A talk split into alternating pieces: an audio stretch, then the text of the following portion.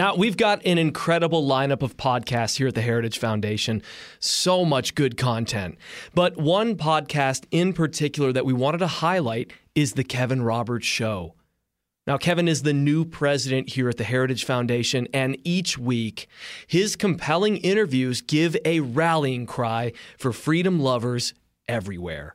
And he gives us a playbook for how we can go on offense with our ideas.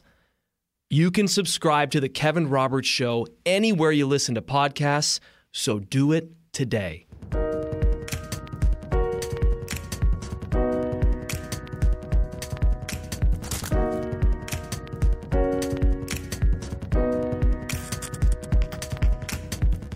From the Heritage Foundation, I'm Tim Doescher, and this is Heritage Explains.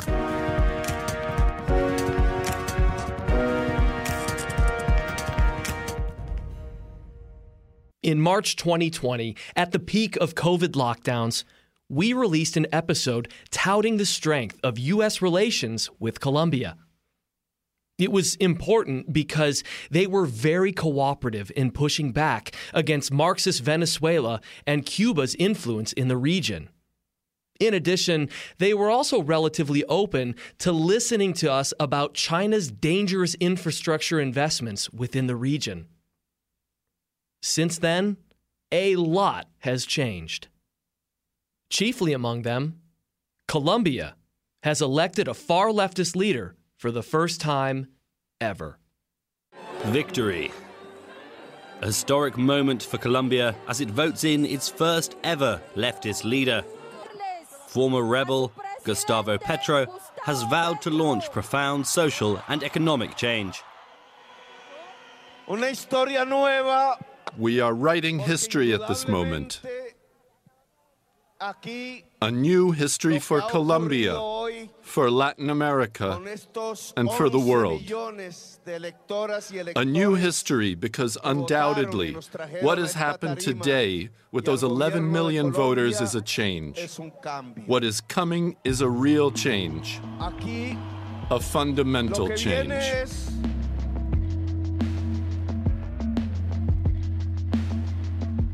Now, Petro's roots are revolutionary, as he is a former member of the radical M19 Marxist guerrilla group and praises the disastrous socialist regime in Venezuela and its patron communist regime in Cuba.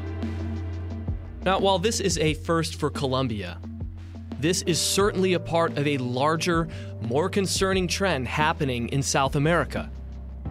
Nations electing far leftist leaders propped up by Marxist organizations. So, what does this mean for the U.S., our close relationship with Colombia, and the surrounding region? What about for our security?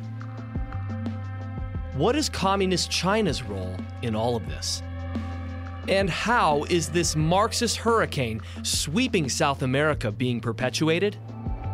Mike Gonzalez is a senior fellow here at the Heritage Foundation. He's also the author of the hit book BLM The Making of a Marxist Revolution. He knows this stuff inside and out.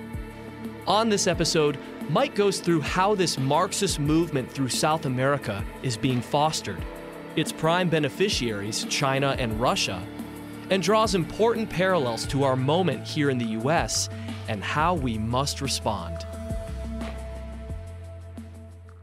All right, Mike, Colombia, Colombia, Colombia In March 2020, that's just over two years ago, we did an episode praising Colombia. You know, our Latin expert at the time, Ana Quintana, said Colombia is a bright example of freedom and a valuable ally to America. A little over two years later, you have a piece with our heritage colleague, Mateo Haidar, in National Review using the recent election in Colombia where leftist candidate Gustavo Petro was elected. And now you say a quote, Marxist hurricane threatens the Western Hemisphere. Now, we're going to talk about the playbook here, but this is a pretty stark contrast from two years ago. So, first, tell me who is the newly elected leader, Gustavo Petro? He's a former terrorist uh, and uh, present day Marxist who is going to take uh, what was two years ago the staunchest U.S. ally in South America and is going to turn it uh, far to the left. Uh, something that has many people, including me, very worried hmm. because of the way it's going to deeply impact our national interest. Hmm. Uh, something that we can uh, we can least afford right now when we have a very, very, very weak leadership in Washington, if it's, if it's any leadership at all. Hmm. Well, let me just ask you that because I was I was reading. I mean.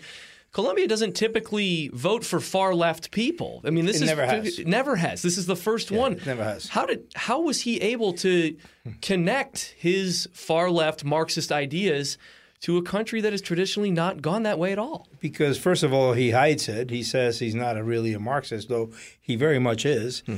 Uh, they they hide what they want to do to Colombia, uh, uh, and and then you know, as I've written, uh, Venezuela and, and and Venezuela's Cuban masters have applied a tried and true blueprint to Colombia that has worked in many countries before, and that blueprint is the following: you have a an event like the killing of George Floyd here. It's very similar to what happened in 2020, by the way. Hmm. And, and, and it's no coincidence that the Black Lives Matter, the founders of the Black Lives Matter organizations are very close to Caracas and are members of the of the regional Marxist uh, forum, the Forum de Sao Paulo. It's amazing. Uh, so you have an event uh, take place. Then it is exploded and manipulated in social media. Social media that is controlled from Caracas, by the way. Studies have shown this. Uh, then you have uh, uh, disturbances across the country. Then you have riots, you have demonstrations. The the president is stabilized. Hmm. Uh, there are elections. Uh, the the left loses by a bare minimum margin, like Petro that he wore. He won by just over fifty percent, not even fifty one percent. Hmm. Then the president comes in. Uh, calls in a, a, new constituent assembly. They change the constitution. They get rid of the um, checks and balances. They, they, they institute what they call participatory democracy, not representative democracy, right. which is a way of getting rid of checks, of checks and balances under this new constitution. And you have a dictatorship uh, that ruins the economy, a Marxist dictatorship that ruins the economy. It is very and it's very difficult to dislodge. Yeah. That's that's that's uh, what has happened in Venezuela. It is very different. This approach is very different from the way, for example, that the Marxists in Cuba took over. They they took over there through the force of force of arms. China, Mao took over through the force of arms. The Bolsheviks in Russia took over through the force of arms. This time they do it through an election, and that is the last uh, free, really free election, or or the one of the last free elections that the country will ever see. What what is this? I mean, so now are we in a a season of um, leftist control, or is this just a flash in the pan and we're going to be done with it in four years? Or what what does this mean then for for Colombia and the surrounding nations? I mean, you mentioned there's several other nations in the region that are they either have fallen or they are falling uh, to this extreme leftist Marxist ideal. So, you know, is this is this here to stay, or is this just a flirtation? Well, we don't know. We don't know because we don't know if the second round, the next round of elections, in four years' time or so, are going to be still free. And the Colombian people, the Chilean people, are going to be able to get rid of the Marxist president they elected. Mm-hmm. But you had the same thing, exactly the same thing happen in Chile with Boric uh, who is a, another Marxist, Xiomara Castro in Honduras, exactly the same thing. One thing that I was curious about, and I and I asked you just earlier before we started the interview, is, is what China's role is here because we know China loves um, destabilization, especially when it does not benefit the United States of America. And all of this right now does not benefit the United States of America. So my my question was is is China helping with this or is this just Cuba and Venezuela that's that's that's pushing for this? Look, China benefits not just indirectly, it benefits directly. Uh, for example, uh, Brazil is going to have elections later this year in the fall, mm. and uh, the, the government, the conservative government of uh, uh, Jair Bolsonaro, uh, could doesn't look like it's going to win re-election. It's going to go to uh, Ignacio Lula da Silva, who's a, a, a, a another Marxist. Oh my gosh! And and uh, he was the one. The the the the, the organization that began all of this is called the Foro de Sao Paulo, which is a. Wait, I, I just have to stop you, Mike. I'm sorry for interrupting. So you're saying now, so we've got Peru, we've got Chile, we've got Argentina, Honduras, Ecuador. Not Ecuador. Colombia. Not Ecuador. Not, not Ecuador. Ecuador yet. Not yet. Not Ecuador. Not yet. Ecuador. But but they're But- flirting with but- it. And yeah, then, no, no. and They, then- they, yeah, Ecuador And now is being destabilized at the moment. and now Brazil. Yeah, Brazil is going to have This, elections. this is incredible. yeah, no, it really is. Uh, it really is. All of South America. and it's it's a cultural Marxist plan by a, a, a regional grouping called the Foro de Sao Paulo, which was begun in the uh, in the early 1990s. As soon as the Soviet Union collapses, and Fidel Castro is left without a sugar daddy, he establishes the Foro de Sao Paulo with Lula da Silva, actually. Uh, as a way to bring uh, communist parties, communist leaders, uh, of which at the time were very few, uh, non uh, non government uh, NGOs, uh, non government uh, uh, non government actors together to discuss strategy. And the Foro has, and the Foro, uh, by the way, it's a, a completely culture, in cultural Marxism. It understands the nature of culture, where you have to first uh, take over cultural institutions uh, before you take over the economy and the country. Um, uh, so, so, so Lula, the man who creates the Foro de Sao Paulo with Fidel Castro in 1990, it could very well, many people think, will win elections in Brazil later this year. Right. Uh, so yeah, no, the situation is dire. Well, Mike, let me stop you here because this is this is something that um, uh, that we have talked about over the years now. As we see the Belt and Road Initiative, we see China making big investments in uh, you know uh, developing nations and third world nations. You know, they build out cell towers, they build out mass transit systems, they build out security systems, they build buildings all over the place. And of course, they're all it's all a, a ploy to get intelligence, to gather intelligence. I got to imagine that that's also going to be uh, up for grabs here. Is in is Brazil, more- definitely. Yes. most definitely. And let me tell you something that China is very involved in, and this is really dangerous and scary. Uh, Iran, China, and Russia are going to have a joint military exercise in Venezuela in August next month. it's called Sniper Frontier, and Venezuela is hosting it. I believe it is the first time that these three truly evil regimes are having military exercises in the Western Hemisphere. Wow. Uh, you know, Vladimir Putin has gone to war to invade a country uh, that wants to be free, the U- U- Ukraine, um, uh, because he says, "Well, this is a threat to me." Well, you know, Iran, Russia, and China are going to have military exercises in our backyard, and it, it's doing so because they know that we have a very, very weak leader in Joe Biden. Well, it's funny you should mention the Biden administration because um, Secretary of State Blinken said, "quote." On behalf of the United States, I congratulate the people of Colombia for making their voices heard in a free and fair presidential election. We commend the many officials, public servants, and volunteers whose dedication made these elections possible. I- I mean, sounds like they're pretty excited about this. Yeah, no, I Biden, mean, Biden called Petro within like 48 hours. Uh, we have to watch very carefully how the the, the Biden White House, especially the, the, the, the, the vice president, who is you know one of the most leftist people in that administration, how how uh, Juan Gonzalez in the National Security Council, how the State Department, how Blinken, how uh, uh, um, uh, Jake Sullivan, National Security Advisor. We need to to watch what they do regarding this growing threat in Latin America, because I guarantee you, Tim, that it's not going to be anything good. They don't. They, they. It's not going to be. They're not going to react in a way that uh, puts America. Uh, first, uh, in terms of our national security, which is really, if you're in charge of national security and you're not thinking that the national security of your country has the top priority uh, above everything else, then you're just not doing your job and you should be fired. we call this a playbook, and and and we're, we're making that case. What, what I want to know is is the playbook is, uh, as you say in in in the piece, some form of land expropriation. They're going to propose confiscatory taxes on landowners, basically to you know revert it back to government control. I imagine you mentioned environmental extremism, where they're not going to um, drill for oil, they're not going to expand their energy portfolio.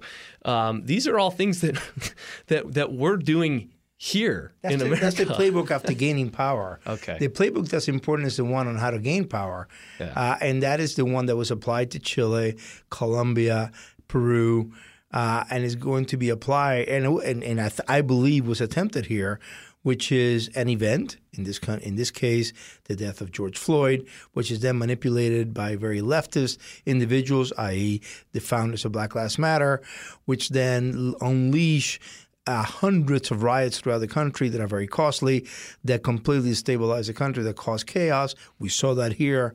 And then uh, it, that leads to an election in which a, a leftist leader is elected. We saw that here. And then after that, in the case of Colombia, uh, I think it's very clear he's going to expropriate lands, even though he says he's not going to. What he says is that he's going to raise taxes on land holdings that he deems to be uh, uh, underused, and it's the government that will decide what what a, you know what land is unproductive, and then he will hike taxes. And if the owner cannot pay these taxes, well, he just then leaves the land to the state. Uh, that to me sounds like expri- straight up uh, expropriation. Uh, he's going to stop drilling because he understands that extreme uh, climatism is a way to to also to choke off capitalism. That this guy is a Marxist. Gustavo Petro is a Marxist. He's going to implement Marxist policies in a country that has been the staunchest U.S. ally in, in, in South America. You wrote a book, BLM, The Making of a Marxist Revolution. You're comparing a lot of what has happened over the last two years here in America to what's the, the playbook that's happening uh, down in South America right now. You worried about where we're headed here? Obviously, I'm very extremely worried about where we're heading. Let's make clear. I talked about the Foro de Sao Paulo, which is the regional grouping of of, of, of governments, politicians, and non-state actors that are Marxist. BLM has attended Foro de Sao Paulo meetings. BLM ha- supports Maduro, which is the government that really it finances all of this. You know, BLM invited Maduro, or at least one BLM leader, Opal Tometi, to Harlem. She went to Caracas uh, during an election. She wrote a manifesto uh, uh, praising his participatory democracy. Once again, participatory democracy is a way of getting rid of the checks and balances uh, uh, that representative democracy has. In representative democracy, you have representative government, and you have an executive, you have a legislative, and you have a, a judiciary. Participatory democracy uh, pretends to give power directly to the people. What that means is you have a, an elected dictator that has um, dictatorial power over everything. Well, Mike, we're watching this. We're gonna we're gonna keep covering it because I think it is extremely instructive to again what we're facing here in America right now, and uh, the future of our country as well as our allies and our, I mean, I mean our, our former really good friends. Uh, it seems like, and uh, and we'll uh, be checking in with you as we keep it going. Thanks for being with here. We with, still with we here. still have good friends there. They're just in the opposition now. Thanks a lot for this, giving me the time. Thanks for being here, Mike. Thanks.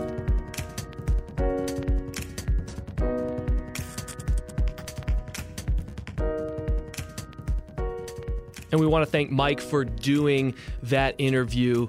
Really provided great context. And we are going to continue to follow this moment in Colombia. But we want to hear from you. What do you think of this podcast? Are we hitting the issues? What are we missing? We love your feedback and encourage you to leave us a comment wherever you listen or send us an email at managingeditor at heritage.org. That's managing editor at heritage.org. Now, if you're not much for words, you can give us a five star rating wherever you listen. We really appreciate that too. Michelle's up next episode, and we'll catch you then.